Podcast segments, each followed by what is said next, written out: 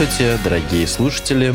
С вами очередной выпуск фантастического подкаста. После небольшого перерыва мы возвращаемся. Перерыв, как вы думаете, почему произошел? Потому что, конечно же, вся редакция играла The Legend of Zelda Tears of the Kingdom. На самом деле нет, но выход этой игры, который получил уже фуру самых высоких оценок от критиков и от игроков, и миллионные тиражи. И самое время поговорить, в принципе, об этом легендарном, pun intended, да, легендарном видеоигровом сериале, которому исполнилось уже аж 37 лет, старше некоторых и слушателей, и тех, кто, собственно говоря, и записывает этот подкаст. Поскольку в одиночку записывать такой подкаст опасно, я, Данил Реснянский, взял с собой двух своих замечательных коллег. Во-первых, Дарья Беленкова. Привет. Наш э, киновед, комиксовед и поклонник некоторых частей The Legend of Zelda. Ну и наш эксперт, э, Нихон Эксперту, Сергей Целюрик. Привет-привет. Эксперто сразу первый встречный вопрос Сергею. Не редактировал ли он еще какую-нибудь книжку и по Зельде заодно? Ну, просто у нас такая традиция на подкастах. Э, в отличие от предыдущих игр, которые мы обсуждали со мной э, на этих подкастах, э, я не фанат Зельда, но свежие части меня переубедили, и мы об этом поговорим. Вот, да, мы об этом поговорим. Кстати, теперь я порекламирую, да, по The Legend of Zelda, по истории серии, тот же самый издатель Бомбора издал книжку. Я ее так по диагонали пролистал лучше, чем книжка по Silent Hill, но хуже, чем книжка по Resident Evil.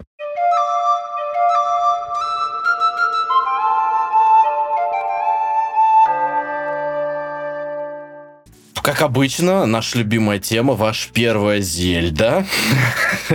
по классике, по традиции. Давайте начнем с Дарьи. Моя самая первая Зельда была самой первой Зельдой. И мне было не очень много лет. Я ничего не поняла и особо не прониклась, если честно, в те года. А моя, ну, такая более серьезная, более нормально игранная была Karina of Time. Mm-hmm. Да, да, ее я на тот момент не прошла, и, если мне не изменяет память, первая Зельда, которую я прошла целиком, это была этот Wind Waker. Палочка ветра.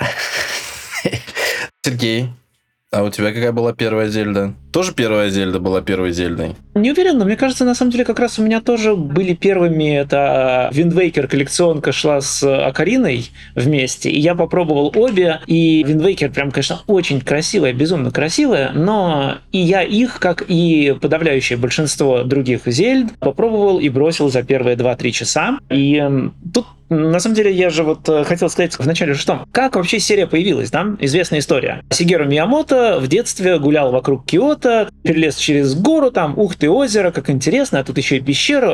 И вот это вот он все хотел воплотить в видеоиграх, и так родилась э, идея Зельды. Проблема в том, что по большей части, я, ну, первая часть, может быть, была по большей части так про открытый мир, так называемый, но чем дальше, как мне кажется, тем больше серия скатывалась не в сторону открытого чего-то, а в сторону каких-то данженов с головоломками.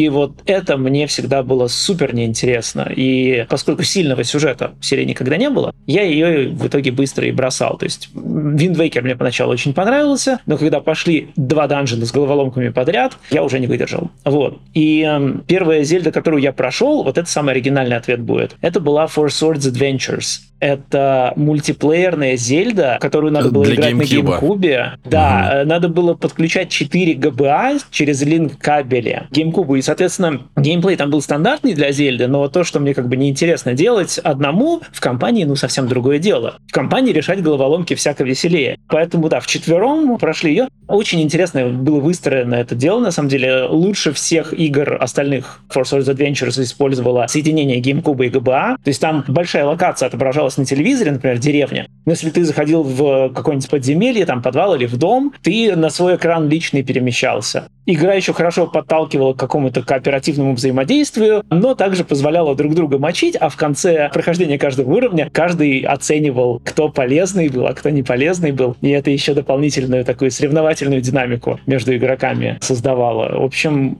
Отличная была игра. Какая прелесть. Не, я просто немножко удивлен, потому что GameCube и 4 ГБ это что-то на таком редком и богатом для меня Да, звучит, да, да, вот я хотела, самом да, деле, я хотела потому что- сказать, это развлечение для людей, у которых есть друзья, во-первых, во-вторых, богатые друзья, у кого есть эта приставка в таком количестве. Друзей-то найти ладно, а вот найти э, GameCube и еще 4 Game Boy Да, да, да. Advance это вообще редкость. Ну, то есть, например, у меня э, был класс э, мажоры, достаточно зажиточные люди, у многих были PSP, потом появилась PS Vita, э, земля и пухом уже там среди первых стали обладателями. А вот с GameCube и уж тем более GBA, там, по-моему, одного человека было Дикий Гик. Вот, у меня самый первый Зельда была, естественно, первой Зельдой, потому что у меня, как и у многих, был пиратский Famicom, он же Дэнди. Естественно, что это была далеко не самая моя любимая игра на Дэнди, как и первая, и во вторую, мне кажется, что я даже особо и не поиграл. Первой полноценной Зельдой, в которую я поиграл плотно, стала Акарина, но я ее играл, когда Ocarina of Time, когда мне подогнали Nintendo 3DS. Лет, наверное, так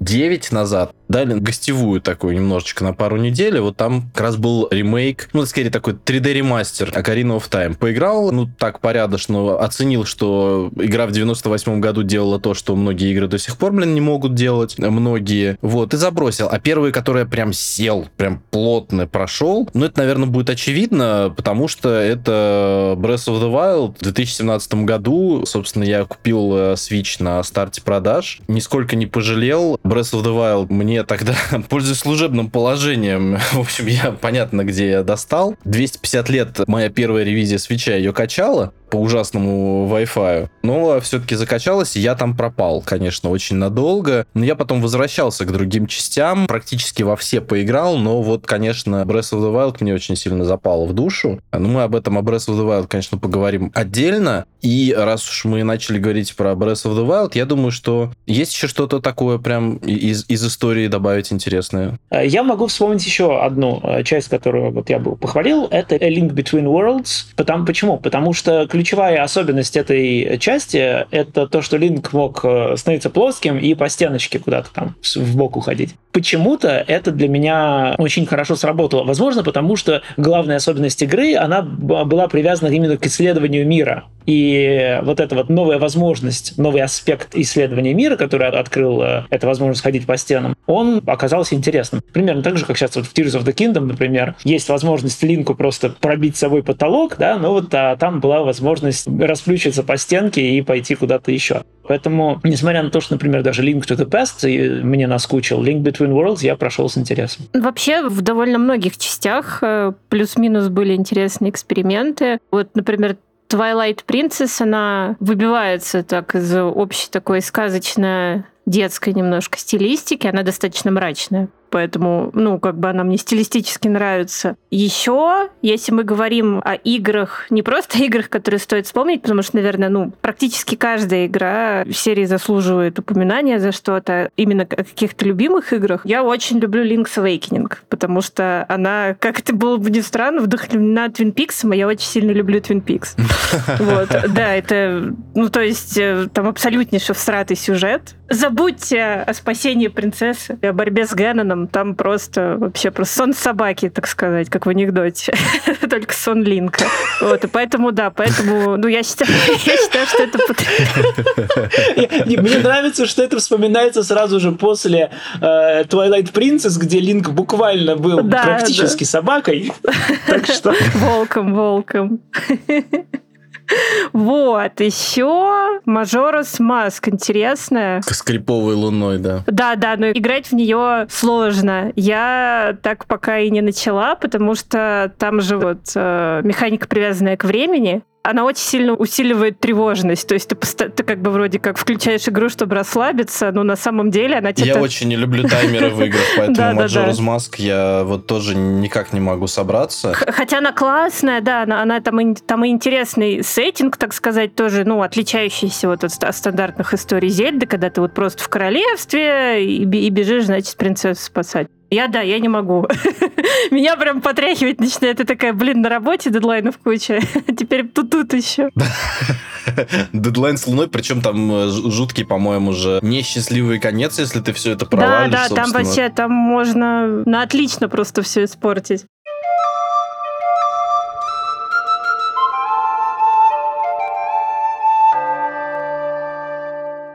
Слушайте, я думаю, прежде чем мы перейдем к каждой части к любимым частям, да, я думаю, Мгм. что у многих совпадет, что все-таки это Breath of the Wild, я бы все-таки вспомнил такой момент, что Зельды, ну, большинство Зельды у нас, во-первых, у нас в стране, в общем-то, да и в СНГ, э, Зельда не супер популярна, но на Западе это огромный фандом, Мгм. настолько огромный, что Робин Уильямс э, назвал свою дочь э, Зельдой, и даже была очень милая реклама, по-моему, как раз ремейка Ocarina of Time, где она там тыкалась, в общем, в 3DS, уже повзрослевшая дочура. И самое главное, если мы откроем список любой самых-самых-самых-самых игр, то просто гарантированно на первом месте, ну или в первой двадцатке точно, там всегда будут две игры. Точнее, теперь уже четыре игры, да.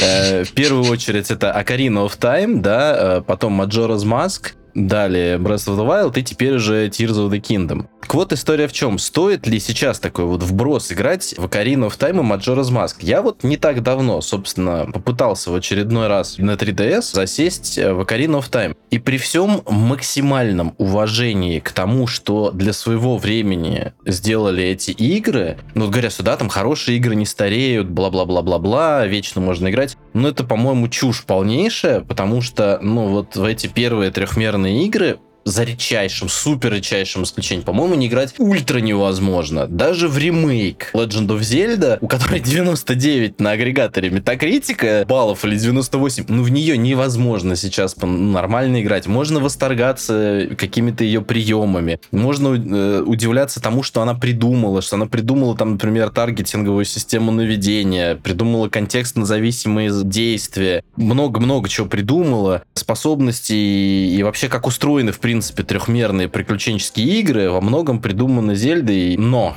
просто супер но. Я не знаю, как в это сейчас можно играть. А тебя бесит механики именно? Управление там кривое? Просто это как? Это я не знаю. Это как вот музей пи- первые часы.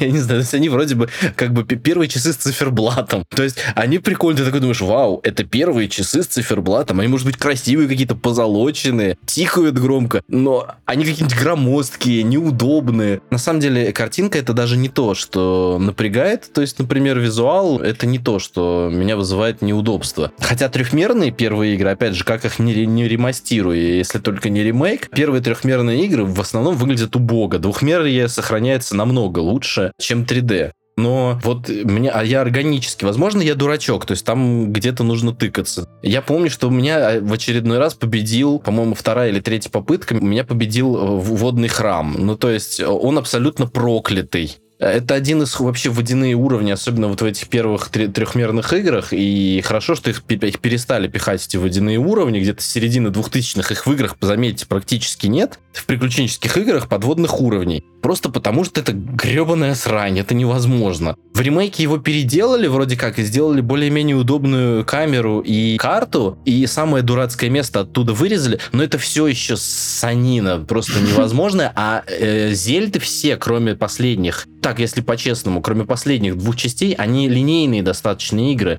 То есть, если бы можно было каким-то образом обойти этот чертов храм, хоть бог бы ты с ним, но это нельзя сделать, Слушай, я бы не назвала на самом деле последние игры суперлинейными, я бы назвала их линейными, но вокруг этой линейности у тебя просто гигантский мир, в котором напихана куча сайт-квестов, и, ну вот особенно как в самой-самой последней свет новой части, в Tears of the Kingdom, куча механик, в ну там, песочных, которые тебе позволяют себя развлечь. Ну, в принципе, заниматься ерундой, развлекать себя можно было просто так и в Breath of the Wild. Ну, я просто пытался привести к теме, к тому, что переоценена ли вообще, в принципе, Зельда? Ну, Мне кажется, что да, и я в целом даже с тобой согласен по поводу Акарины. То есть я так понимаю, что твой в целом посыл заключается в том, что с точки зрения механика геймплея, на основе них все строится, может быть, да, но все последующие игры, они их превзошли. Да, абсолютно так. И даже, на самом деле, на тот момент, мне кажется, 98 год, ну, например,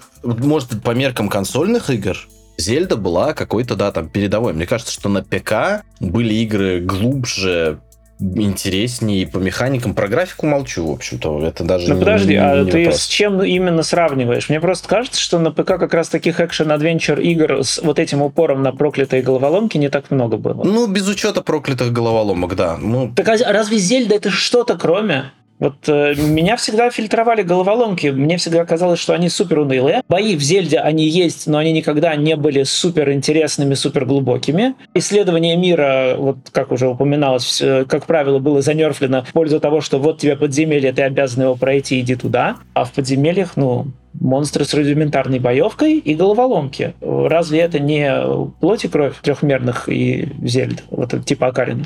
Ну, там еще были все-таки сражения, причем я очень хорошо помню босс-файт с Бонга-Бонга, потому что там тупая феечка-курсор, которая цепляется просто за все, что угодно, кроме морды босса. Вот эта вот феечка, я ее ненавижу вообще, в принципе. Плюс, ну, кроме боев, и там есть еще исследования, то есть там есть чуть-чуть платформинга и какое-то применение предметов. Но чисто загадочные загадки. Мне вот нравится, кстати, этот свирелька. Вот на свирельке играть прям хорошая тема. Окей, ну вот я про Карину, я тоже, я ее начинал три или четыре раза. И вот э, старую версию, и, и обновленную, и э, вот ты говоришь, что ты не готов придираться к графике, я, наверное, придерусь. Я в целом к очень терпеливо отношусь. Мне предельно как бы обычно все равно, как выглядят игры. Но Зельды меня удивляют. Это редкие японские игры, которые явно сознательно делают своих персонажей уродливыми. То есть мало того, что в них нормального сюжета нет, и ты читаешь довольно много текста, но он, ну, как бы история там выеденного яйца не стоит. Так еще и все NPC практически, с которыми ты говоришь, они выглядят как абсолютно конченые фрики. Я я... Ну, погоди, погоди, взять, они же там, все, очень... они там все не гуманоиды практически. Ну, даже те, которые гуманоиды, э, уроды, они не гуманоиды, еще больше уроды. Я вот дошел до деревни Кокорико, я зашел там, посмотрел на какого-то горожанина, и меня отфильтровал просто его внешний вид. Я, я не могу говорить, когда у меня такие... Это просто какой-то вот парад уродов ужасный. Хотите я самый потом... смешной дроп расскажу? Мне, то есть я же много попыток делал прохождения Карина. Я помню, что я дропнул, потому что я застрял в деревне как раз, и это не самое страшное. Самое страшное, что там играла музыка, вот это та та та та та та та та Да, она во всех зельдах играет. Я думаю, господи, и она как шарманка заела. Там хорошая музыка очень, есть треки очень классные вообще во всех частях, но вот эта вот развеселая музыка в деревне, она меня так вывела просто из себя. Прости, Сереж, перебил. Ну вот, да, уродливая. То есть я помню первую встречу с Генноном на, на коняге. Вот, вот это вот брутальный носатый мужчина, причем нос похож у него на стручок фасоли огненно-рыжие волосы и вот этот четырехногий конь, похожий на скипидаренную табуретку. А вот это, конечно, специфическое ощущение, да. Ну да, и я просто к тому, что и это везде, и это сохраняется до сих пор, меня это очень сильно удивляет. Ну, то есть, что вот Waker, насколько он был симпатичный, да, но все равно там вот эти вот недолюди, постоянно какие-то криповые, фриковые были. В Skyward Sword тоже игра очень красивая, и вот ты видишь, что, ну, как бы даже, ну, Линк там выглядит клево, Зельда выглядит клево, но рядом с ними персонажи, тот, тот же этот груз, это же просто, ну, это, я не понимаю. И вот сейчас даже вот в новых частях, ну, то же самое. Я буквально вчера просто прошел в Tears of the Kingdom город Горонов, мне эстетический паралич, я не ну, знаю, наступит всегда скоро. Были, это, это просто были кошмар. такие. Слушай, у меня есть э, этот, как историческая справка на этот счет. У меня несколько больших-больших артбуков есть, в которых, э, ну, таких нормальных, не просто где картинки, а где еще всякие заметки от э, концепт художников, где они объясняют то или иное решение. И там написано очень часто, что они пытались сделать вот этих всех персонажей, ну, кроме Линка и кроме кроме Зельды. Ну, не, не могу назвать это карикатурными, но таким образом они просто выкручивают выразительность на максимум. Это такая японская попытка, ну или не попытка, японский способ передать сказочность, грубо говоря. Ну да, наверное. И так Просто во всех в, играх, в целом да. же анимешный же стиль, он во многом тоже выразительность на максимум, но при этом с обычный даже стандартный анимешный стиль, к которому мы привыкли и видим его практически везде, он, ну как бы эстетически приятный приятен, да, вот э, стандартное аниме, оно хочет как бы расположить тебя к своим персонажам, и они выразительные обычно, и при этом симпатичные. А вот в Зельде, да, наоборот. Раз сказочные, это в сказке все должны быть фриками. Не знаю, вот я, наверное, вообще не соглашусь, мне очень нравится стиль Зельды, и, наверное, ну, во всех играх, ну, потому что они там плюс-минус, несмотря на то, какую стилистику выбирают, все равно придерживаются этих дизайнов. Для меня он, наоборот, всегда был каким-то таким особенным и необычным. На, особенно вот как раз на фоне каких-то японских э, трехмерных игр с более классическими дизайнами, с более вот этими правильными одинаковыми чертами лица. Но там же есть еще история, связанная, собственно, с, как минимум с Линком, да, что художник, когда рисовал, он сделал такую более взрослую, брутальную версию. Линка это еще вот как раз э, Кокарина of Time. Но его жена попросила, а можно, пожалуйста, сделать его няшным? И Сигеру Миемото подошел и сказал, это слишком, типа, пафосный какой-то крутой чел. Типа, попроще, по пацанисти сделай. В общем, слишком, слишком он сделай по ванильней. И вообще вот это сделай по ванильнее, оно, в общем, довольно долго, собственно, до Twilight Princess было ведущим, по-моему, арт-решением э, всей команды разработки, поэтому это можно назвать уродливым, конечно, по-своему. Но да, он какой-то такой вот, какое-то чрезмерное упрощение и странное выделение отдельных черт, но... Ну вот, кстати, мне кажется, из, из этого обсуждения можно смело исключить вот эту трилогию двухмерную, которая как раз Waker, Spirit Tracks и Компас потому что она прям, она же дико стилизованная. Не, ну да, но при этом все равно, вот я вспомнил, они же даже отдельную игру сделали про персонажа, который просто супер урод. А, этот, а, как, как, как вот этот... Тингл. Тингл, да, боже. Вот он же был и в Wind Waker е, и наверняка в этих на DS, э, но вот... Э, в Minish Cap е он тоже есть, Cap е, Minish Cap, да. Да. Какая была не была красивая игра, они почему-то вот находят способы. У меня у друга сделать. был на аватарке в Life Journal продавец масок из Majora's Mask, и я помню, когда я это первый раз увидел, я э, как бы сходил кирпичами. Вот это я точно помню. Он очень страшный.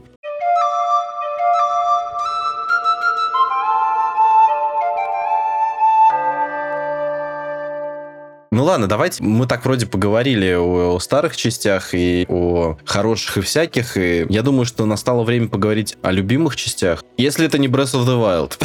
Потому что о Breath of the Wild, я думаю, что стоит отдельно поговорить. Две я уже назвал, я вспомнил третью. А, мультиплеерных зельд на самом деле уже было две. Не только та геймкубовская, а еще и на 3DS была угу. что-то типа три героя, я вот уже название немножко забыл, но в нее тоже втроем было... Три Force Heroes. Три Force, Heroes, Heroes да. вот, спасибо. Вот, в нее было в кооперативе тоже весело играть. Ну, а, конечно, Breath of the Wild недостижимая величина, но к ним мы еще вернемся. Ну, я тогда добавлю еще к списку любимых, но она неожиданно любимая, значит, на... Я не так давно просто в нее поиграл, мне она очень понравилась. На Nintendo DS выходила в 2007, по-моему, году The Phantom Hourglass. И она мне понравилась просто тем, что, ну, как и многие части Зельды, и как многие хорошие игры Nintendo, оно по полной использует особенности консоли. Да, вот, и вся прелесть Phantom Hourglass в том, что там все движения выполняются стилусом, то есть и фехтование, и открывание дверей, и там иногда нужно прям вращать этим стилусом довольно так виртуозно. И плюс там микрофон используется, то есть там Ой, можно да, тушить круто, факелы, да. подуть в микрофон, там можно орнуть в микрофон и напугать, отпугнуть монстра. Блин, как это было смешно, когда я в это играла, я просто сидела и орала в 3D. Вот, и, и короче, Phantom Hourglass не стоит играть в скоплениях людей, потому что иначе за психиатрического примут. Она простая, она неказистая местами, там много повторения ассетов, что, кстати, редко бывает. В Зельде достаточно. Она короткая, да, но вот по чуть-чуть, именно вот прям, прям по чуть-чуть проходить, вот Phantom Hourglass просто она такая компактная, уютная очень. Ну, вот она прям прикольная, мне она очень понравилась. Ну, вот я думаю, что я ее допройду когда-нибудь в ближайшее время, когда немножечко будет поменьше заботы, работы. Я обожаю Phantom Hourglass. Меня там только боссы бесит. Но это ведь часто у меня бывает в Зельде, я не очень. Я, я, я люблю этот эксплоринг, люблю искать всяких смешных NPC и терпеть не могу босс-файт. Вот, то есть, а да, надо еще отметить, что да, там в основном, там как раз исследование, то есть изучаешь комнатки, а враги там тоже есть, но они там не напрягают. То есть комнатки, ловушки, темницы, острова, вот ну, такой очень, очень аккуратный, очень уютный. Вообще здорово, что она на Nintendo DS так неплохо выглядит, в общем-то. То есть даже по обратке на 3DS она вполне себе ок. Да, они вообще хорошо даже состарились, сегодня. потому что они стилизованные. Стилизованные, да. А, а в Spirit Tracks никто не играл? Она в таком же Тоже стиле абсолютно. Да? да, она в таком же стиле абсолютно, да.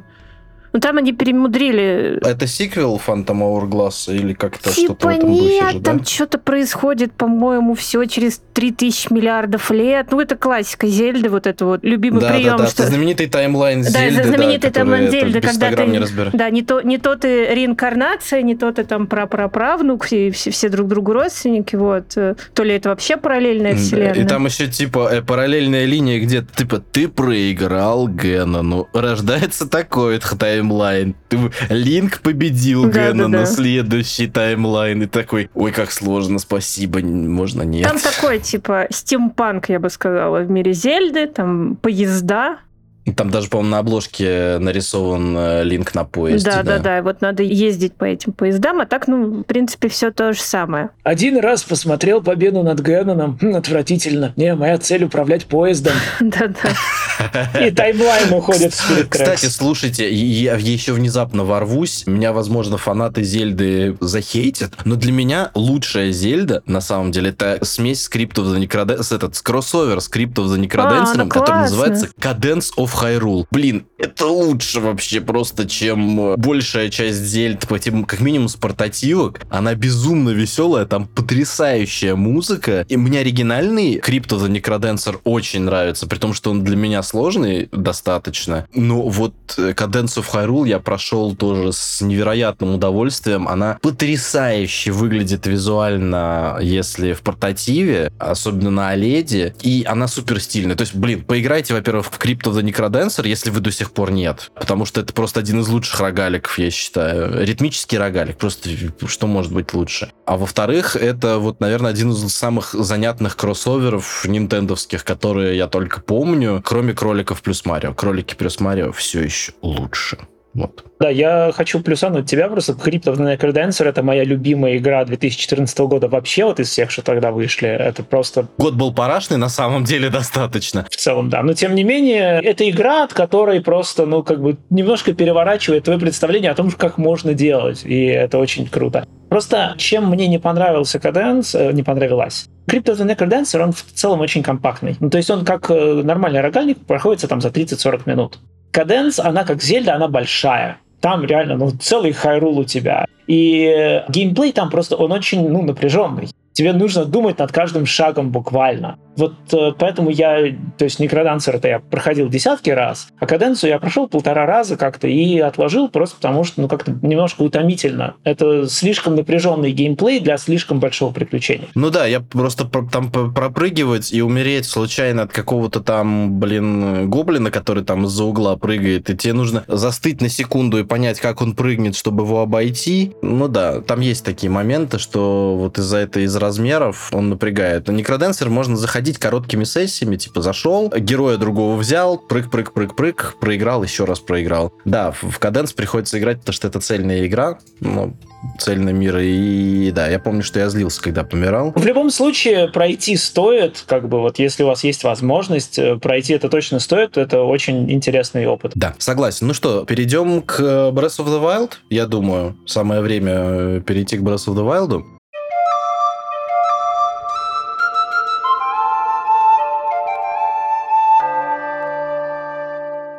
Я, пожалуй, начну. И я скажу, что мне ну, Breath of the Wild по совместительству, пожалуй, все-таки является и моей любимой частью The Legend of Zelda, и, пожалуй, наверное, одной из самых любимых игр последних лет шести, получается. Чем она мне понравилась? Она мне понравилась, по сути, одной очень важной вещью. Она разрушила к чертовой матери мои представления об open world играх. В том плане, что безумно надоели Ubisoft-like игры, в которых тебе поставят значок, куда идти. При этом чуть дальше будет у тебя невидимая стена, за которую ты не Да. можешь пройти. Это первый момент. Потом дальше тебе все разжуют такими детскими, примитивными какими-то фразами, что тебе, в принципе, неважно на какой сложности ты играешь, на normal е, на hard е, на ultra hard е, тебе не нужно думать вообще во всех этих современных open world, а, а, а, а, а вот этих играх, которые вбуханы какие-то безумные миллиарды денег, тебе в них не нужно думать. Тебе все помогает. Вспомню там загадки в этом самом God of War Ragnarok, где если ты 30 секунд постоишь, тебе противным-противным голосом, Атрей скажет, папа, нужно кинуть вот туда, ты что, слепой? Ты такой, «А». Даже если ты уже несешь, чтобы кинуть туда, он Да, все равно да, да. обесценит твое решение. даже если, ты в, даже если ты в настройках а, уменьшишь количество его помощи, он все равно иногда будет, простите, подпердывать тебе под руку, что тебе нужно сделать. Это очень раздражает. А здесь ты просто, ты выходишь, тебя базово в четырех святилищах получаешь там набор умений, и такой, все, братан, лети. Вот там босс кружится в мрачных тонах. Можешь прийти, получить от него звезды, за 30 секунд огрести. Хочешь, увидел там что-то, пошел там набирать себе сердечки. И плюс игра генерирует постоянно какие-то ситуации абсолютно рандомные случайные. Ты в игру абсолютно сам полностью познаешь без подсказок. То есть, как решить какой-то пазл. Увидел, например, просто идешь по дороге, увидел две какие-то там таблички металлические, такой думаешь, странно, там три таблички. Одна лежит вот так, другая вот так, а вот это как будто бы не в порядке, что-то с ней не так. Ты ее поднимаешь, присоединяешь к другой, бах, тебе дали этот самый этот орешек. Такой, фига ты умный. Эта игра тебя вознаграждает. Она тебе говорит, ты молодец, ты классный, ты внимательный. Или, например, когда ты там идешь, моя любимая ситуация, я как-то собирался открыть святилище в грозу. Ну, в общем, это было очень глупым решением, потому что меня убила молнией, которая мне в копье ударила и ударила в меня. Ой, блин, я меня помню, я, я так, я так матери. охренела вообще от этого. Это было круто, вот прям реально Вот. круто. Или потом, потом в одном из советов, например, то есть ты там есть какие-то мини-советы, когда загружается игра, ты смотришь, написано, щит можно использовать как скейтборд. Такой, «Ч- ч- ч- чего? И ты такой, ты, что-то начинаешь тыкать кнопки, и уи, ты покатился с горы. Правда, щит из-за этого разрушается очень быстро, но это выглядит супер классно. И вот это вот, то, что тебя никто ничему не заставляет. Тебя никто... В общем, суть в том, что я 80 часов наиграл в Зельду, пройдя только одну сюжетную пещеру. Ну, то есть а, сюжетно вот этого одного босса, который дает обилку. То есть огромное вот чисто типично зельдовское подземелье с мозголомными загадками. В огромном роботном шагоходе вот в этом я прошел одну. Но при этом я избегал примерно полкарты. И только потом я начал зачищать. Собственно, спойлер-спойлер, Геннона я так и не стал убивать. Я «Ай, живи, чувак, просто ладно. Че там, я тут еще побегаю, у меня там мастера испытаний, еще меч нужно забрать. Эй, живи. Так-то по формально я всю игру изучил, по большей части, но я ее не прошел. И это потрясающее ощущение. То есть это, это бесконечная игра с супер открытым миром во всех смыслах, что ты за- залез на гору и умер от холода. Ну в какой еще игре это может быть? Ни в какой. Вообще ни в какой. Можно, да, я просто продолжу твою мысль. Я с Да. тобой, да, соглашусь э, абсолютно, потому что, наверное, Breath of the Wild — это первая единственная в моей жизни игра, которая помогает мне реализовывать мою страсть, на полную мою страсть. Это в таких вот играх просто к чертовой матери продалбываться и застревать в текстурах. То есть я, я это обожаю делать. Я вообще делала это везде. Вот там, не знаю, в Ведьмаке, в Fallout. То есть вот мне говорят, ну там, здравствуйте, вот сейчас вам надо там спасти мир. Я такая, хорошо, спасибо. Где тут у вас всратые сайт-квесты? И все.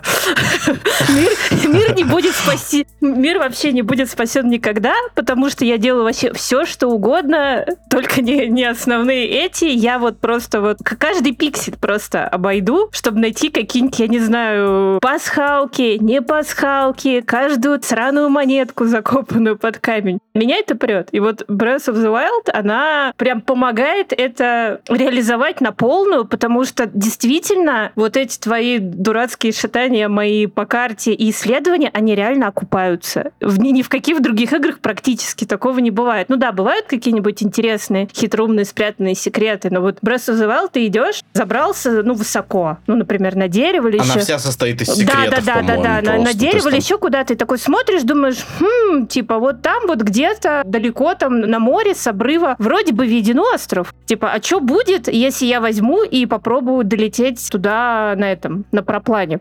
И ты реально туда долетаешь, ты, не знаю, там тратишь 4 часа реального времени, потому что ты никак не можешь подобрать угол, тебя сносит ветер, ты приземляешься в воду слишком рано, не можешь доплыть и просто тупо умираешь, потому что тебе не хватает э, силы, ну, доплыть, ты устаешь. Но когда ты это делаешь, ты реально оказываешься просто на огромном острове, который супер сложный, супер опасный, на котором живет этот, забыла, как они называются в Зельде, ну, тролли вот эти великаны большие. На котором тоже есть святилище. Ну, в общем, короче, такой офигенный, полноценный остров, офигенная локация, в которой есть мало того, что куча полезных э, штук, так еще и какие-то сюжетные квестовые истории. И если ты не заметил бы эти полпикселя где-то там вдалеке и просто не заинтересовался и такой решил бы, ну ладно, пойду слетаю, ты бы, наверное, ну, тебя бы туда привел только бы, наверное, какой-нибудь прямой квест, который бы, ну, ты нашел, тебе сказали, да, вот этот там квестовый предмет, там, или там святилище находится вот там. И это просто круто. Это очень потрясающе, просто обожаю такое. Вот, и еще я добавлю, один момент. Мне, ну, то есть, понятно, у нас много всяких прикольных устройств изобретала Nintendo за свою историю, но вот то, как сделан вот этот камень Шиика, который вот этот планшет, ультра-планшет, да, uh-huh. NVIDIA которым ты пользуешься вот всем. То есть, как им с помощью гироскопа направляешь камеру, да, там, как забираешься на что-то, как используешь, в общем, все приблуды, которые только есть вот у Nintendo Switch контроллеров, у джойконов, и все штуки, которые только можно было вот использовать, по-моему, это одна из немногих игр, которые их все используют. Как там вибрация сделана в эти джойконы. Это сделано феноменально. Ну и последний момент, это очень редко. Вообще, в принципе, для игр Breath of the Wild это фэнтезийный постапокалипсис. То есть ты видишь мертвое королевство. То есть Хайрул всегда был такой, ну типа, да, там вот там солнышко, там деревеньки, там то-то, там все. Это разрушенное королевство, оно уничтожено. Ты видишь руины всего, вот это все оставлено, никого нет, и ты это принимаешь, то, что вокруг только уроды эти бакоблины ходят, какие-то чудищи, монстры и все вот это. Зельда там где-то чилит, в общем, и три одиноких коня на пастбище. Это круто оправдывает то, что мир, ну, по факту достаточно пустой, ну, потому что Switch просто не потянул бы там, да, там симуляцию какую-то большую и прочее. Напоминаю Wii U. Да, и Wii U, да, точно, она же еще и на Wii U выходил, ну, это, конечно, та версия, ну, такая. Но главное, оно ее тянет, то есть, в общем, в принципе, окей. По-моему, одна из немногих хороших игр на Wii U, действительно, таких прям сильных. И вот это постапок, это очень круто. Я не могу вспомнить, ну там по пальцам можно пересчитать игры, которые вот оно вроде бы как бы фантазиатина, но такая постапокалиптическая фантазиатина. Да я, я вброшу немножко. Ну, Dark Souls, по, су- по сути дела, это такая фантазиатина. Да, все, ну, все, да. все Dark Souls, да, вообще все, все игры Миядзаки такие, да, и я, я его еще вспомню. На самом деле Wind Waker, там же просто было королевство, а потом оно утонуло. Утонула, да. Ну, там такой, там такой очень... Лайтовый. Очень японский лайтовый пустопок, как в какой-нибудь там э, поездке за покупками в Якогаму, там, где, да, там mm. пустопок, все умирает, но остатки человечества, в общем-то, не жалуются, чилят, грубо говоря, пролонгированно ждут э, конца. Ну, то есть он не будет страшный какой-то, просто все тихо, наверное, потихонечку вымрут и все. А может быть и не вымрут. Вот, поэтому он, он такой, он абсолютно не жуткий. На самом деле вот этот фрейминг постапокалиптический, он как раз сделал нарратив в Breath of the Wild даже немножечко интересным, потому что когда ты знаешь, что все кончится вот так, все катсцены же там это по сути приквел, типа, что было сто лет назад, флэшбэки, да, да, к этому пришли, да, флешбеки. Когда у тебя уже есть фрейминг, что это все закончится плохо, на самом деле, мне кажется, как-то интереснее даже становится смотреть на эти сцены, которые иначе были бы не так интересны. Насчет э, геймдизайна, давайте я попробую что-нибудь сказать. Раз уж мы вспоминаем всякие обычные игры типа Ubisoft, вот мне кажется, хорошее сравнение было бы, что разработчики таких игр, они просто вот э, раскладывают карту, ссорят на нее иконками и типа зачищай, давай убирайся, типа. Что, да, у игрока нет агента. Вот тебе вилка чисти. Вот тебе вилка чисти, да, отлично. Да, ну вот а в Breath of the Wild, э, наоборот, игрок всегда сохраняет свою агентность в плане того, куда он идет и что он делает. И это вот самое важное, что, конечно, разработчики выстраивали свой мир так, чтобы игрок не пропускал контент. Но опять же, это говорит о том, насколько классно они его выстроили, потому что этот остров вдалеке, он виден вот ровно настолько, чтобы ты его заметил и заинтересовался, потому что других таких островов нет. Он один такой. Ну и, да, да, да. И это привлекает внимание, да? Но он не настаивает на том, чтобы ты туда, туда пошел. Ты сам выбираешь туда пойти. И абсолютно вся Breath of the Wild вот также же строится. Вот э, разработчики рассказывали, что они выстраивали этот открытый мир вот из треугольников буквально. Там постоянно горы какие-то треугольные загораживают все. То есть э, много гор. И ты можешь там или обойти, и у тебя будет что-нибудь на равнине, например, или ты можешь там на нее залезть, посмотреть сверху, увидеть еще кучу каких-то точек интереса, все отметить для себя, чтобы потом к ним вернуться и, соответственно, увидеть, что там на другой стороне, и выбрать сам для себя. Ты каждый раз выбираешь, что именно смотреть. Супер важный момент, опять же, про Breath of the Wild, что во всех остальных играх скалы — это тупо стены. На, на самом деле, вот э, когда начинаешь э, просто смотреть на... Да, просто возьмите прям любую игру, там, начиная с эпохи там, даже PS2 и так, и так далее. Если у вас нету реальных стен, если игра не коридорная, не сделана из помещений, то стенами будут скалы. Практически всегда. Или вода, что еще страшнее. Да, ну окей, или вода, да, ну... Или забор полуметровый. Невидимый. Совсем клинический случай. Да, ну на дороге ужасная табуретка, мы не можем пройти. Но я к тому, что это очень сильно мозолило глаза просто после какого-то времени, да, какое количество вертикальных скал есть в играх. И тут вот появляется Зельда, и все, вот щелчок пальцев, и вот эти скалы это больше не эти дурацкие стены, это еще один способ исследования мира где стамина становится ресурсом. И каждый раз вот ты прикидываешь, можешь ли ты вот залезть вот на эту скалу, хватит ли у тебя там стамина, а может быть у тебя там есть какой-то бутерброд со стаминой, и ты вот тогда ты точно доберешься. В общем, очень интересно. На самом деле, да, вот интересно также, что ботва предполагает совершенно разные способы прохождения. Вот Дарья сказала, что она делает все сайт-квесты, а я же терпеть не могу неписей в Зельде. Я считаю их всех уродами, а всю сюжетку, все, что они говорят, я все, что они исторгают из своих поганых ртов, меня не мотивирует делать ничего. И в итоге, как я проходил ботву, я игнорировал их всех.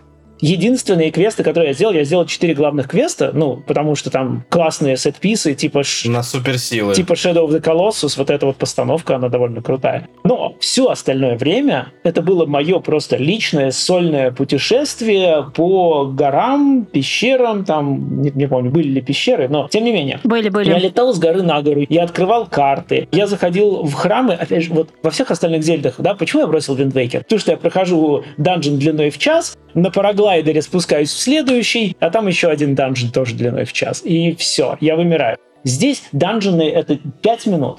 Пять минут. Ты решил полторы головоломки, молодец, ты получаешь ценную награду, идешь дальше. Ты просветились? Это никогда не успевает. Ну, да, светились. Да, по, по сути дела, это, это не данжен, да. Да, ну, по сути, да. Но я к тому, что вот раньше были гигантские данжены, да, угу. здесь они сделали такие вот на один укус. И это, несмотря на то, что я терпеть не могу головоломки, они такие короткие, что ну, не успеваешь на них разозлиться.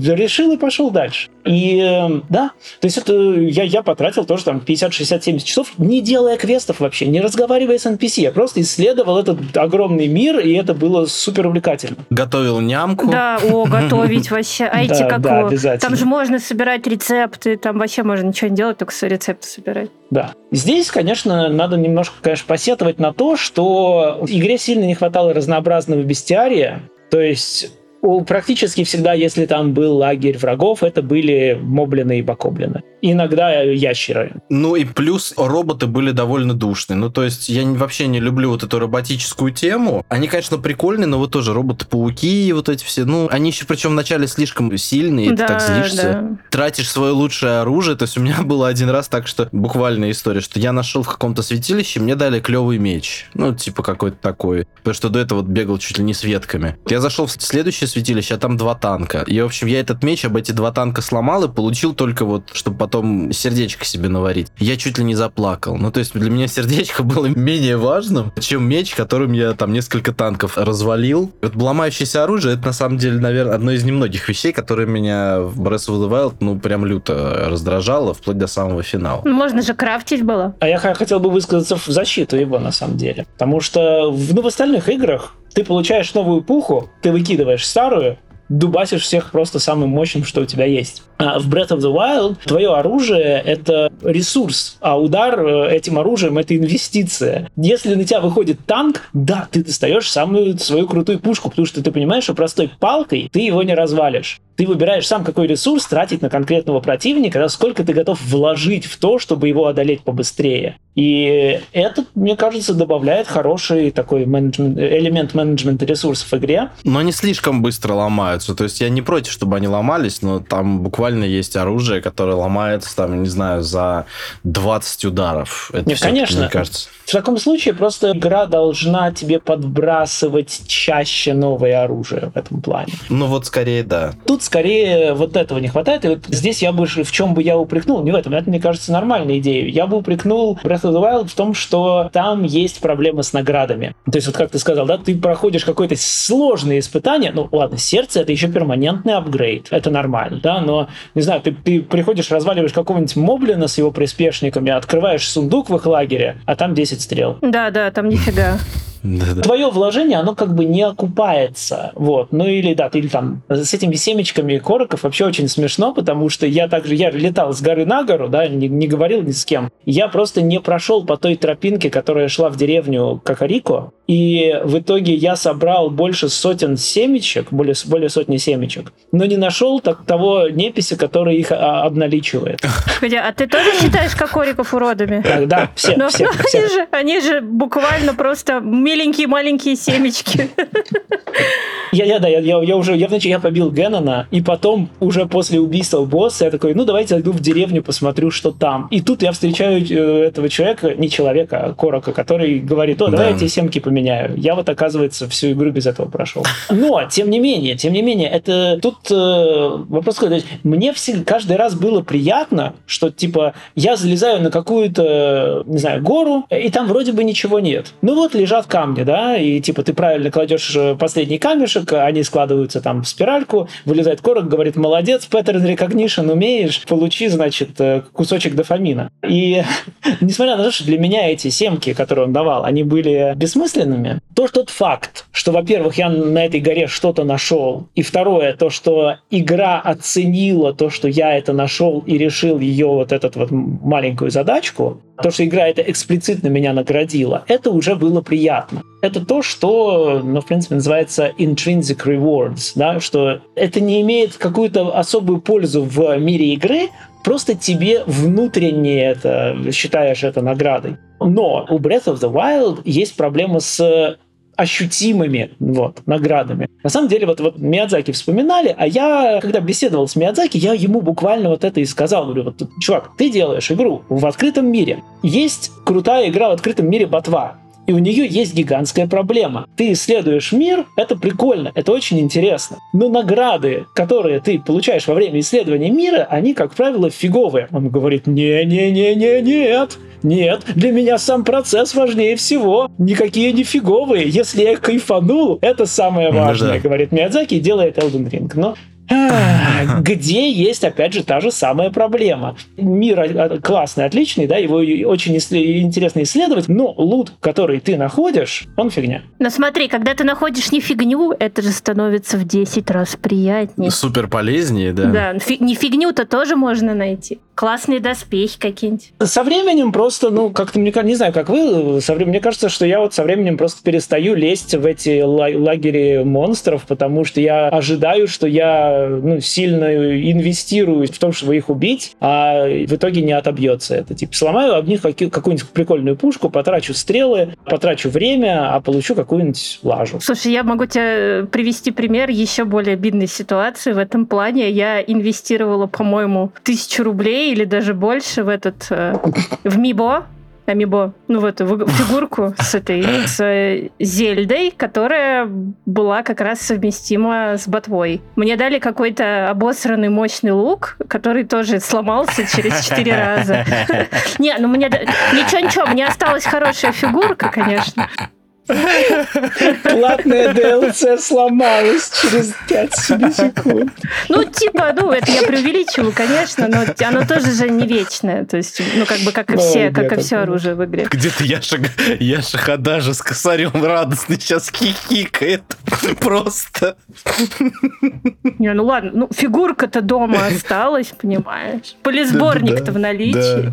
Я помню фигурку к Skyward Sword, причем она выходила исключительно вот к HD переизданию на свече, Мгм. которая добавляла быстрое перемещение. Это самый хитрый развод на доллары со стороны Nintendo, который я помню за последние несколько лет. То есть они любят различными способами выцеганить монетку. японские трюки. знаменитые японские трюки монетизации, они не настолько болезненные, как некоторые европейские, американские, они немного хитрее, вот, но это тоже было так себе. А что там за фигурка? Там Зельда вот вместе с птичкой А, вот этой да, вот, э, не помню, как она называется. И не, фигурка-то, я опять же говорю, красивая, правда, в тот момент, когда она выходила, она уже стоила, по-моему, не косарь. Мне кажется, что даже где-то подороже. Но на пеликана, на пеликана Да, птичка да-да-да. похожа. Небокрыл, господи, все что дурак, все, все время забываю. Небокрыл. И там причем люди, даже, по-моему, не только в нашем интернете, но и в западном шутили. Типа, вы, вы- вы шутите, типа, к игре за 60 баксов, типа, quality of life улучшения, которые все и так ждут от портированной игры с VE, типа, fast travel, а вы продаете вот вместе с э, этой самой. Ну да, это покруче С фигуркой амибовской.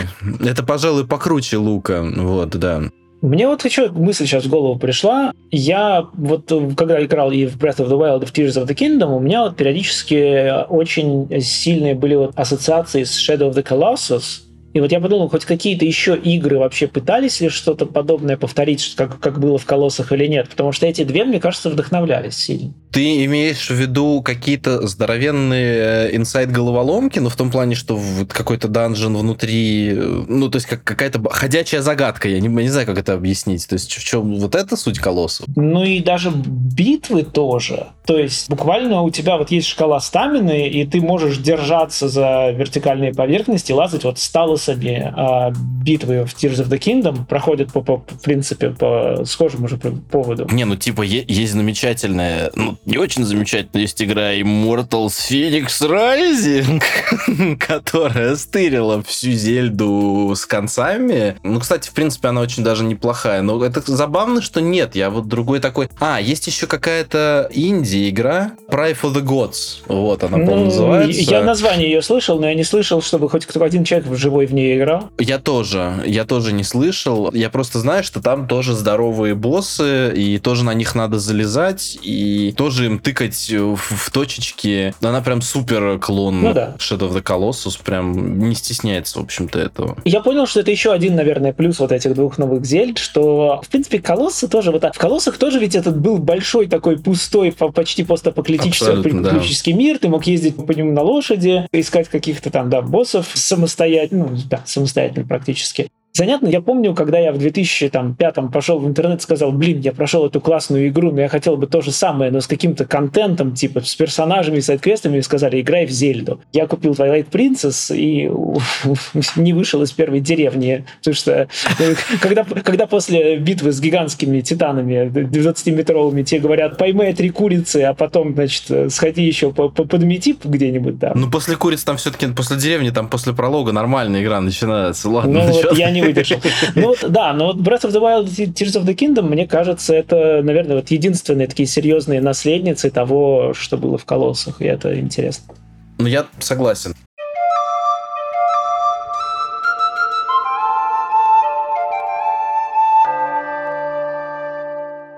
Я думаю, что мы с Breath of the Wild вроде бы так бы ее прям изучили, проанализировали в общем и целом. Да, кстати, еще я бы, конечно, хотел отметить, что технологически для той платформы, на которых она вышла, вышли, да, для Wii U и Nintendo Switch, она феноменально клевая, но в том плане, что мы сейчас об этом же будем говорить в разговоре с Tears of the Kingdom, но просто Зельда это еще образец игр, как, блин, надо делать в плане, как использует ресурсы игра. То есть, э, понятно, там дело, что бывали там просадки FPS и всякие такие мелочи, но каких-то проблем с багами критическими, да, там э, проблемы с квестами, с что-то где-то не засчитывается, там с дальностью прорисовки. То есть меня чем удивило Breath of the Wild, что ты вот реально заползаешь на какой-нибудь там холмик и гору, и ты видишь все, что вокруг. Да, ничего не подгружается. Во многие игры ты заходишь, блин, у тебя деревья вырисовываются в 15 метрах, хотя ты думаешь, что? Да, это выглядит как размазня, но ты до всего можешь до этого И дойти. не, и не только ты можешь еще и взять свою подзорную трубу и разглядеть все в подробностях. Да. И самые важные вещи, да, как какие-то там храмы, какие-нибудь там ключевые Они будут лендмарки, видны, да. и эти, да, осьминоги твои ненавидимые работящие они, они, они все будут видны, и это будет прям... То есть никогда не, вот, да, не было такого ощущения, что это какая-то игра на маломощной платформе, потому что, да, господи, даже мощные платформы такого не всегда показывают. Это очень круто. Вот, и я что по поводу Tears of the Kingdom скажу честно, я его не прошел до конца, и я его отложил в сторону, потому что я хочу сейчас все-таки вернуться, перепройти Breath of the Wild, потому что когда я его проходил, у меня буквально через несколько недель начал дрифтить стик. Это было так себе ощущение. Плюс это была первая ревизия свеча. Я играл в портативе. Вот. Сейчас я хочу на OLED, потому что на большом телевизоре все-таки очень болезненно местами играть. И вообще во все игры свеча сейчас на большом телевизоре играть болезненно. Ну, будем честны. А мне нравилось играть в ботву на телеке. Когда у меня был телевизор 27 дюймов, обычный Full HD, это было очень окей. А сейчас я просто включаю на 4К 43-дюймовом. Кто-то сейчас так презрительно, он называет большой телевизор 43-дюймовый. У меня вон, смотри, 60. Вот. И ты включаешь там лесенки даже в шрифтах. Ну, это прям очень больно. Я отложил Tears of Kingdom, наиграл в него, наверное, часов, может быть, 15-20. Я заценил основные фишки, которые они придумали. Я оценил творческую глубину того, что там можно придумать. Робот с огнедышащим пенисом, который прошелся по всему интернету, как говорится, это все клево. Я единственное, что хочу сказать, это очень крутая игра, но у меня не было такого эффекта, как от Breath of the Wild, просто потому что, ну, это, типа, это Breath of the Wild полтора, 1.7, 1.9, я не знаю.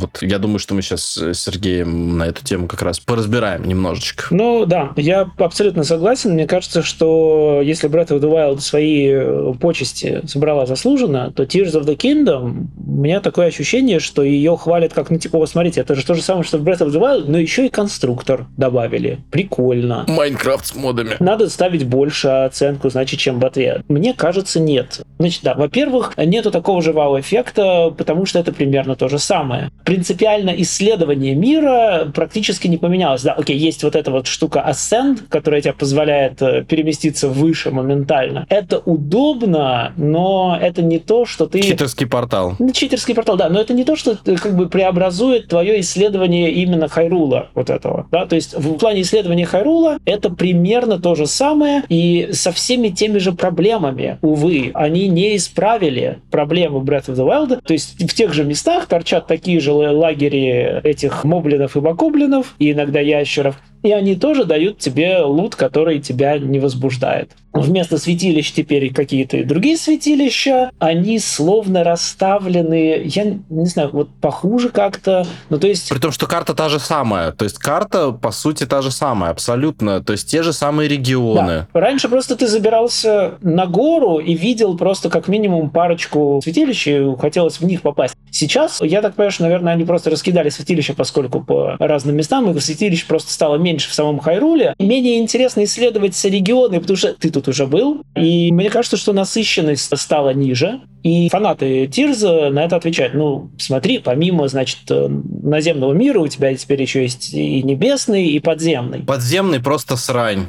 Да, Просто да. простите, я прям скажу, прям вот подземный это херовый Dark Souls. Это ужасно, это просто каш... ну, то есть супер плохо. Почему было интересно исследовать Хайрул? Ну, потому что он везде был разный он был насыщенный контентом, но у тебя в одном месте были там дремучие леса, где-то у тебя были болота, где-то у тебя была пустыня, снежные горы, тропические джунгли, какой-то лава-лава вулкан, все было разным. Каждый регион э, был глубоко характерным. В подземелье все одинаково. Темно. Да, а даже, ну, я не знаю, ну, это, это можно было сделать каким-нибудь э, расширенным данженом на полтора часа, но они из этого сделали половину игры в плане как это сказать, квадратных километров. Да. И оно, оно внизу все одинаково серое, даже, даже когда ты освещаешь это все, оно не становится красивым, оно отвратительно душно серое, с красными лужами, в которые нельзя наступать, которые тоже занимают половину пространства там. Монстры — это те же самые моблины и бакоблины, но теперь перекрашенные. И еще прок- проклинающие вдобавок. И, да, вот, вот это, вот мы Dark Souls вспоминаем. Вот, пожалуйста, Dark Souls. Да. В Dark Souls в катакомбах проваливался, на тебя смотрела глазастая лягушка, а потом у тебя половина здоровья максимального убавлялась.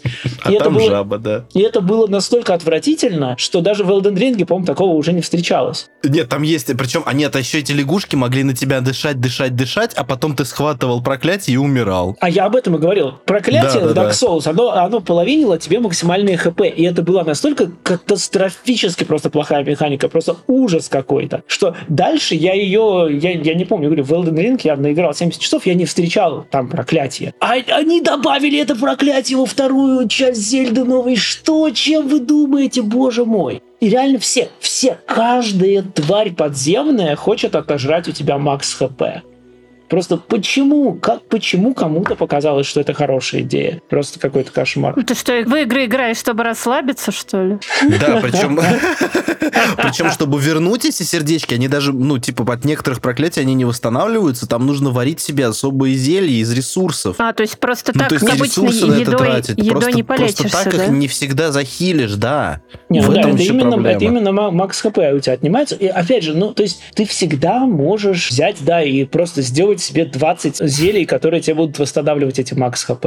Но это просто какой-то лишний гемор. Это механика, которая не несет никакого интереса, только лишние вот неудобства. Ну да, и, и насыщенность подземного мира каким-то интересным контентом, она крайне мала. Там есть несколько интересных мест, например, то место, где тебя там учат автосборке, или там кузница, где какой-то там босс-файт приличный. Но в целом это очень плохая локация, которую просто, по-моему, невозможно хвалить. Она делает игру хуже просто от того, насколько она плохая, и насколько она большая, и насколько часто игра тебя туда отправляет. Что же касается воздушных островов, ну, это просто острова, а в них нет ничего того, что делает Как в Skyward Sword. ну, типа, да. Ну, то есть, я к тому, что а, это же просто сферические кусочки земли в вакууме. Прилетел на остров, там на этом острове, там, не знаю, одна головоломочка. Ну, и при, принеси камешек, полу- получи храм. У этого воздушного мира нету того, что делает, собственно, Хайрул таким интересным, да? Он тоже. Это, это просто фрагментированные куски с головоломками в воздухе.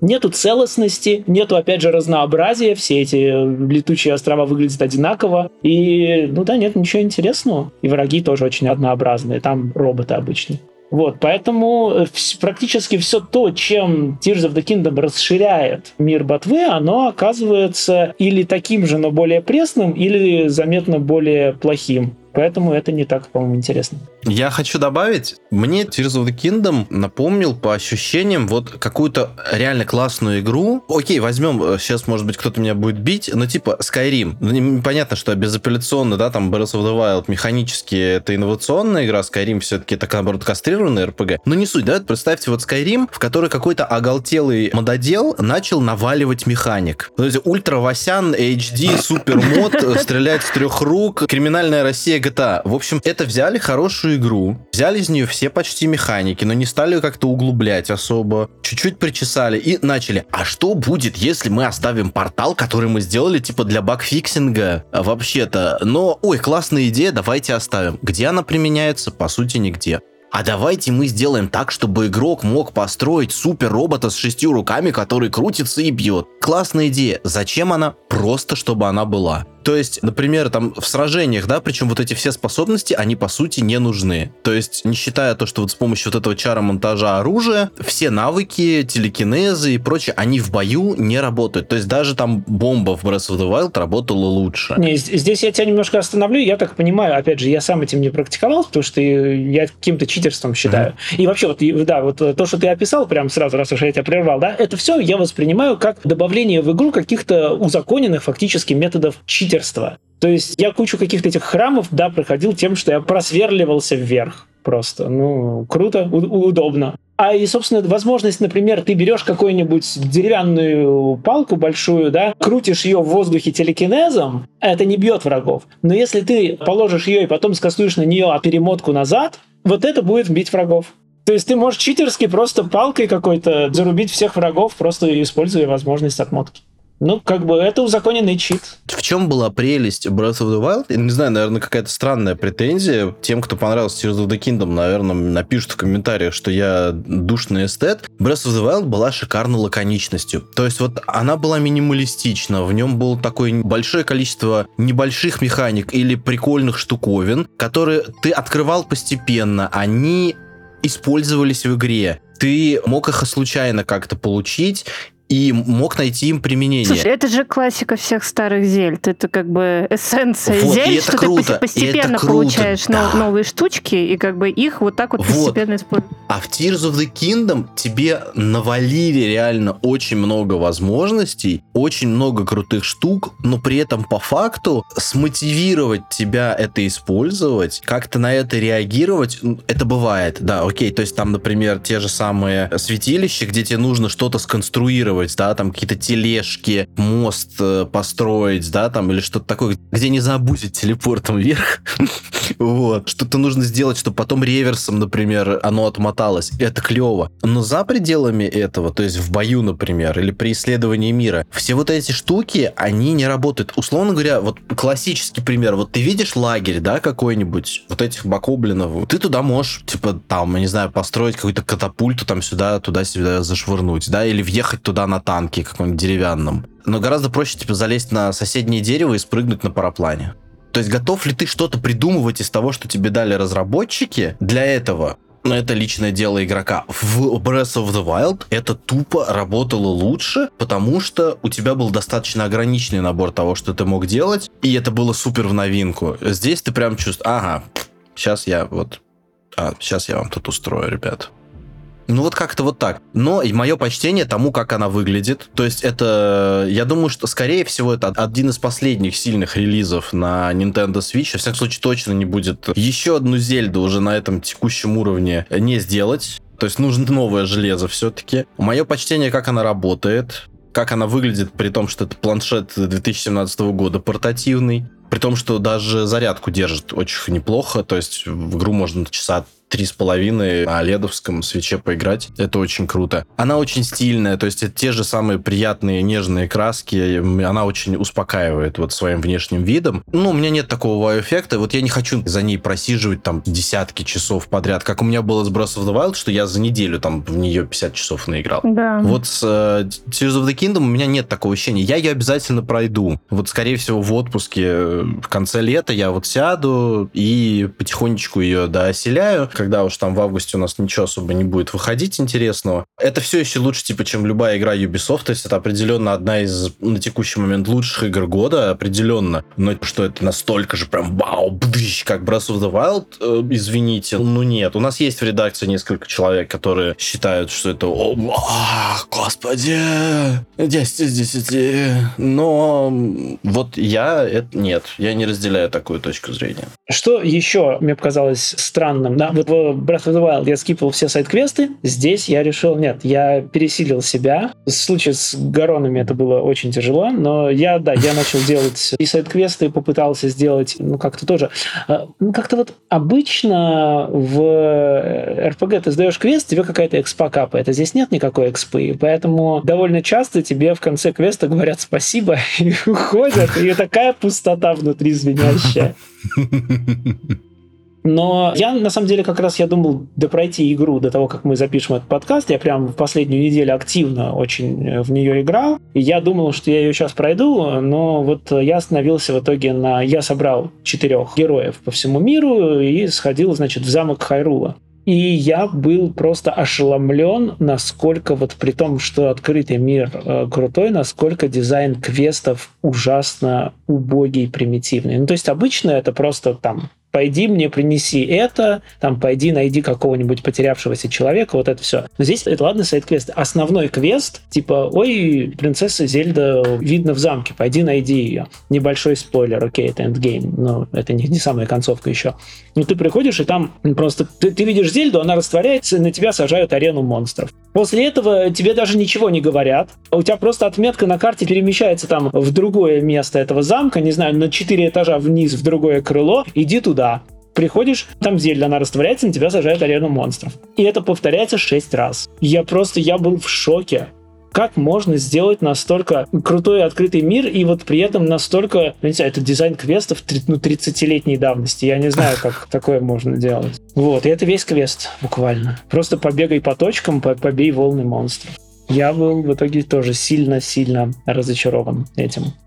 Не знаю, как там э, с концовочкой, но тоже после этого мне сказали, М, наверное, чтобы пойти бить последнего босса, нам надо еще на- найти себе союзника, но мы не знаем где, иди ищи где-нибудь в древних руинах. Да у вас Оу. весь Хайрул в древних руинах. Это, это буквально, я, я, я сейчас вот остановился такой, стоп, куда, как, как? Я уже облетел весь мир только что, открыл всю карту. Но древние руины это же буквально каждое святилище. Это весь мир и усыпан древними руинами. В какие конкретно мне идти, чтобы мне продвинуться дальше по основной сюжетке, я не понимаю. И это как-то очень странно. По- По-моему, да, вот в Breath of the Wild там было просто, у тебя были эти четыре места, у тебя был Мастер Сорд в лесу, где тебе просто надо было здоровье накопить. И, в принципе, ну, ты, ты, ты, ты в любой момент шел, бил босса. Я так понимаю, что здесь ты тоже можешь нырнуть под замок и побить босса в любой момент. Но основные квесты, как бы так говорят, нет, нет, ты еще не готов, вот тебе нужно еще найти союзников. А где? Неясно. Далеко не так весело, как, в общем, мне обещали все обзоры. Я, ну, я все равно поиграю. Нет, Когда это куплю. понятно. В результате-то на самом деле поиграть-то мы рекомендуем. В любом случае в Breath of the Wild и в Tears of the Kingdom. Не то чтобы прям железобетонный 100%, но вы знаете способы, которые мы осуждаем в какой-то смысле. Что поиграть в Breath of the Wild и в Tears of the Kingdom, в принципе, можно не обладая Nintendo Switch. Здесь должна быть это как-то нативная реклама э, компании Ачивка. Вот, но ее здесь не будет. Здесь Вот. мы скажем, осуждаем эту риторику, не Здесь одобряем. осуждаем, не одобряем, но поиграть можно. И, наверное, даже то, что можно, нужно поиграть в эти игры. Но просто э, вопрос в том, что вот, скорее всего, Breath of the Wild, она еще на протяжении очень многих лет будет талонной, потому что ну, вот для меня было большим удивлением, что вот прошло у нас с тех пор 6 лет. У нас 6 лет минуло с релиза Breath of the Wild, кроме копипастеров из Ubisoft, которые сделали Immortals Phoenix Rising, аккуратную, неплохую копию Breath of the Wild, но абсолютно не такую же глубокую, стильную, прикольную. И, прости господи, некоторые элементы Breath of the Wild э, в понятно каких играх появились, ну, типа того же э, выносливости контроля, но все остальное оттуда бы не было взято, поэтому получилось б. Крутите гачи барабан как бы.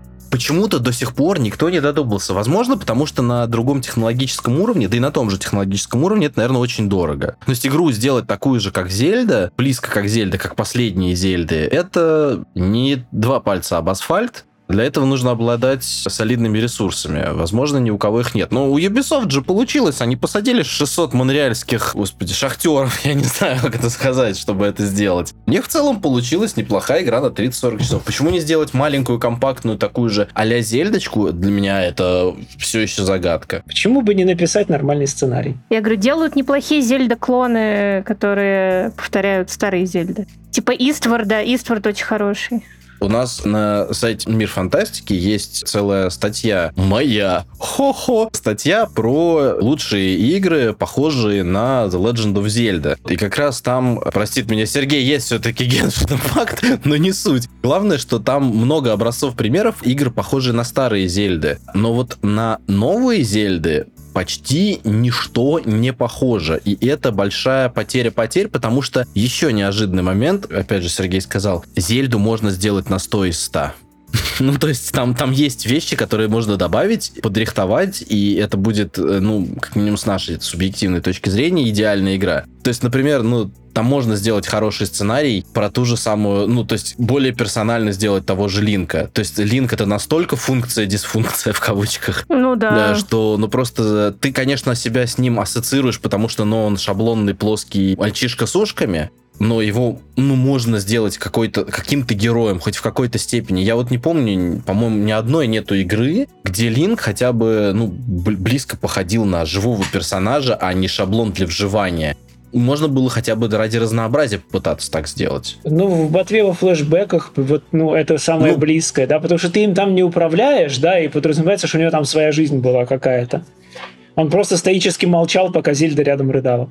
Мгм. Самое забавное, что единственное, где Линк себя как-то показывает, это, простите, мусошные рубиловки, которые по мотивам Зельды сделаны. Это, как же называлось-то? Там две части, причем одна Hyrule очень хорошая, по сути... Хар- да, Hyrule Warriors. Hyrule Warriors, вот, да. Вот последний Hyrule Warriors, он, кстати, раскрывает даже и, собственно, тех самых древних воинов. То есть вот Hyrule Warriors Age of Calamity, которая за сто лет, собственно, до Breath of the Wild, кстати, тоже пройдите, если будет возможность. Это тоже, нельзя сказать, что это часть Legend of Zelda, потому что, ну, это кровавая рубилка от создателей Dynasty Warriors, но это неожиданно игра, в которой есть и, и бестиарии, не только знакомые, и полеты на планере, и главные герои, то есть там все детали вот в Age of Calamity, ну, это не просто рубиловка, то есть это прям очень видно, что люди понимали вообще про что и чем хорош Breath of the Wild, и почему Хайрул такой клевый, интересный. То есть если первый Hyrule Warriors был еще такой типа соу-соу, то Age of Calamity это прям, прям клевое возвращение вот в, в этот мир. Это отличный спин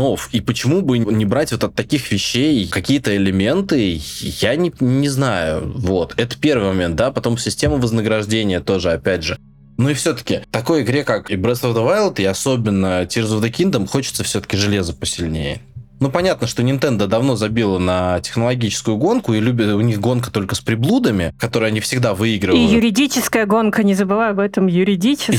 Юридическая, юридическая гонка создателя против создателей эмуляторов, да-да-да-да-да. И против этих детей и э, этих нищих подростков, которые делают эти ре- ремиксы всякие, мультики на этом, на Ютубе. Да, Nintendo сейчас одержала великую победу против собственного же русскоязычного канала на Ютубе, так что за это ей, Да, конечно, да, да. отдельный привет. Flawless Victory Fatality. чем он мешал, я не знаю. Бро- Вот можно было его просто бросить. Господи, он же есть не просит. Так, ну, в общем, странная идея. И проклятые русские, никаких вам э, локализованных. трей- Там, между прочим, был один из трейлеров, в котором была моя цитата из обзора. Вот. Я, я очень жалею. Мне очень жалко. Надо было я не помню, на скачать. какую игру. Вот, это был какой-то, э, по-моему, это был Xenoblade Definitive Edition, нам дали его до, до релиза, и я, я с удовольствием прошел, одна из любимых игр. Я такой, ребята, ну за что? Не так-то много вообще есть вот этих акалейд роликов, в которых есть мои цитаты. Я тщеславный. Ее даже из контекста не вырвали, как обычно бывает. Вот, потому что, потому что был, я помню, на обложке какого-то диска еще в древние времена, э, значит, взяли мою цитату, причем вырвали остальную фразу из контекста, и получилось, что игра хорошая. На самом деле это была драйвер, по-моему, какой-то, который плохой, или что-то в этом духе, я прям очень разозлился. Но не суть. Nintendo, верни канал! Да, Nintendo, верни канал. Ты говорил, что, значит, типа Акарина и вот игры того времени, типа, не так хорошо сохранились. Я вот, я вот подумал, подумал, буквально через пару лет после Мажоры вышла Metroid Prime, которая прекрасно сохранилась и была выпущена вот буквально в этом году, и это одна из лучших игр года, и вот это вот, и она заслуживает всех этих почестей, потому что она прям очень классная. И у нее как раз никаких аналогов-то нет, у нее были два сиквела, оба хуже, чем оригинал. И ни одного аналога так и не появилось вообще. Все еще ждем четвертый. Да, Когда-нибудь да. дождемся. Вторая мысль, наверное, это то, что отношение к Tears of the Kingdom после Breath of the Wild у меня примерно такое же, как к ремейку Resident Evil 4 после Resident Evil 4. Ого! Не, ну у меня не настолько э, такое легкое пренебрежение. Нет, мне, я думаю, что она раскроется для меня. Я Сходи думаю, в что я ее оценю. Давай, давай, нырни в подземелье. Давай. Я помню, я нырнул, там какой-то красноглазый хрен на меня набежал, дубиной махнул, и я умер. Вот. Сперва закрась карту подземелья, а потом поговорим на твоем отношении к ней. Вот, но это же не обязательно делать. Можно просто сходить к Ганондорфу и получить по башке.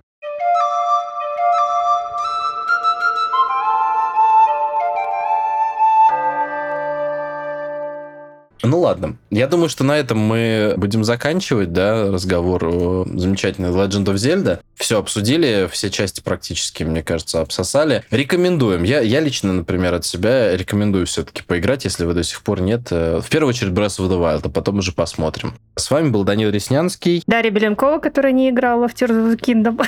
И Сергей Целюрик, который почти прошел Tears of the Kingdom и не слишком... Сколько на это он потратил времени? О, это, Оставим это за И кадром. который считает всех персонажей Зельды уродами.